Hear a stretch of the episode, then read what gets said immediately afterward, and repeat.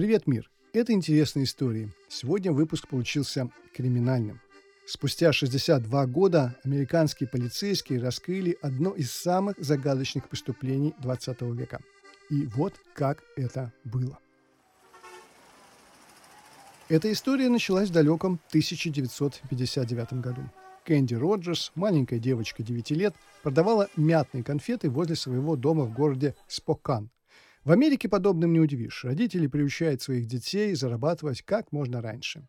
Небольшой прилавок и лимонад за 50 центов, конфеты, печенье из ближайшего супермаркета. Такую картину можно часто наблюдать в пригородных поселениях США. Родители Кэнди в это время находились дома. Ничего не предвещало беды.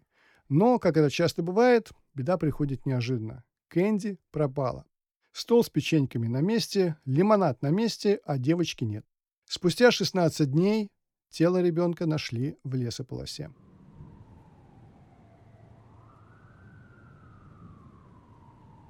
Первоначальные поиски преступника не дали результата. Да и полиция с самого начала пошла по ложному следу, обвинив одного из жителей, недавно освободившегося из медзаключения. Драгоценное время было упущено, дело перешло в разряд висяков. Но надо отдать должное полицейским 1959 года. Они запротоколировали все действия и сохранили все улики надлежащим образом.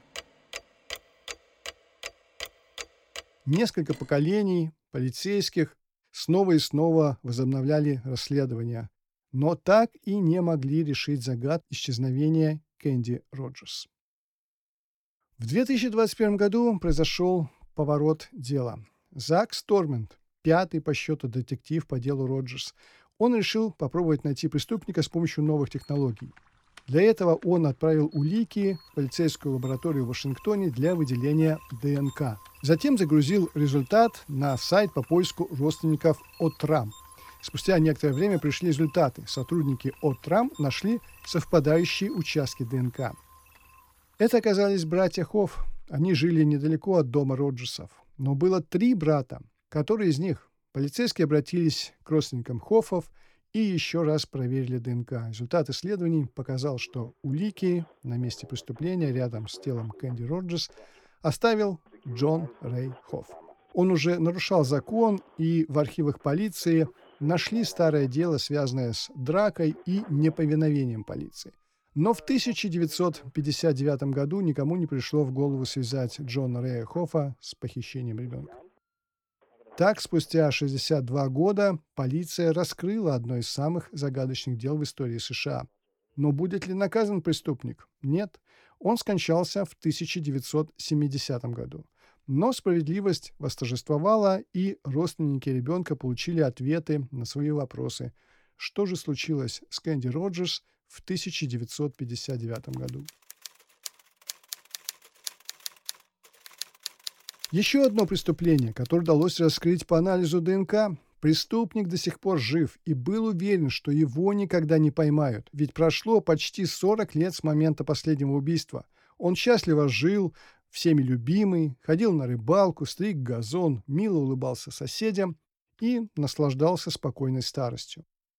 Но однажды, когда он был в гостях у дочки и помогал накрывать на стол перед добрым семейным ужином, раздался звонок в дверь.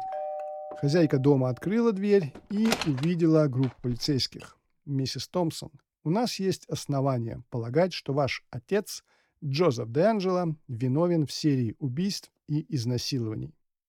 Так был пойман один из самых загадочных преступников США, который носил кличку Golden State Killer и в течение 10 лет с 1976 по 1986 годы убивал и насиловал по всему штату Калифорния. Большинство преступлений, кстати, произошло недалеко от города Санта-Барбара.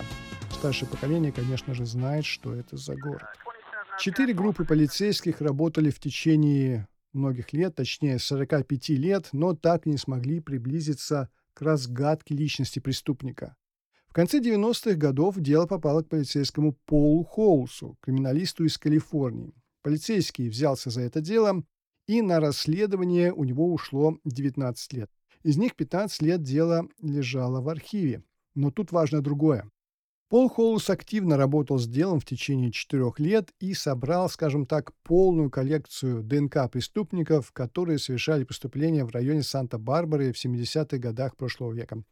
Благодаря этому удалось установить важный факт, что преступления, которые приписывались другому преступнику, принадлежат Golden State Killer. Это максимум из того, что удалось сделать в начале 90-х. Преступник по-прежнему был неуловим. Дело ушло в архив. И вот спустя 15 лет Пол Холлс написал запрос в прокуратуру штата с просьбой возобновить расследование. К этому времени на рынке секвенирования ДНК произошли глобальные изменения. В США открылись сайты, куда каждый мог загрузить свою ДНК и найти своих родственников. Холлс решил попробовать. Он под вымышленным именем загрузил ДНК Golden State Killer и получил совпадение на несколько десятков человек. Дальше Хоулс стал сопоставлять время, место и другие данные по преступлениям, и список сократился до пяти человек. Полицейские установили слежку за каждым из этой пятерки и ждали момент, когда те выбросили предметы, с которых можно было бы взять образцы ДНК. Получив 5 ДНК, Хоулс и команда провели решающую проверку. И было найдено стопроцентное совпадение по ДНК. Преступником оказался бывший полицейский Джозеф Де Анджело. Вот почему ни разу не удалось найти улики в местах преступлений. Преступник прекрасно знал все методы работы полиции, а также способы избавления от улик. За 10 лет Джозеф Де Анджело совершил 12 убийств, 50 изнасилований и более 100 ограблений. Начиная с 1986 года он перестал совершать преступления и исчез из криминальной хроники, как он думал, навсегда. Но благодаря упорству полицейского Пола Хоулса, который не забывал о расследовании в течение 19 лет, был пойман и сейчас отбывает пожизненное заключение. Вот такие две истории. По традиции, прежде чем вы перейдете к следующему выпуску, пару слов об электронной книге Onyx Books Volta 5, которую я сейчас тестирую. Это продолжение серии Volta 3 и Volta 4 с хорошими улучшениями. Какими? Ну, прежде всего, поставили новый экран карта 1200, и он значительно лучше экранов карта плюс. Я положил рядом книги Volta 5 и Contiki 2. Экран Вольты значительно лучше. Он действительно молочно-белый, в отличие от серого экрана Contiki 2. При том, что Контики 2 классом выше, но это книга 2021 года, а Вольта 5 – книга 2023 года. Экран – самое значительное изменение, а прочие приятные вещи, такие как Type-C, Bluetooth, подсветка и магнитный чехол с клавишами управления – все осталось. Память увеличили с 16 до 32 гигабайт, и это означает, что в Onyx Books Volta 5 можно поместить 21 845 книг, равных по объему «Войне и миру» Льва Толстого. Кстати, если физическая книга «Война и мир» Толстого весит 1 килограмм, то получается, что у вас в читалке книг на 21 тонну. А если посчитать в индийских слонах, то в рюкзаке, где лежит электронная книга, у вас 4,5 слона весом в 5 тонн.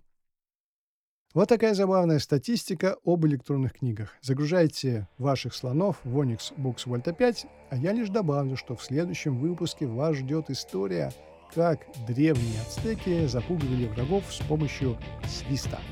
Скорее включайте следующий выпуск.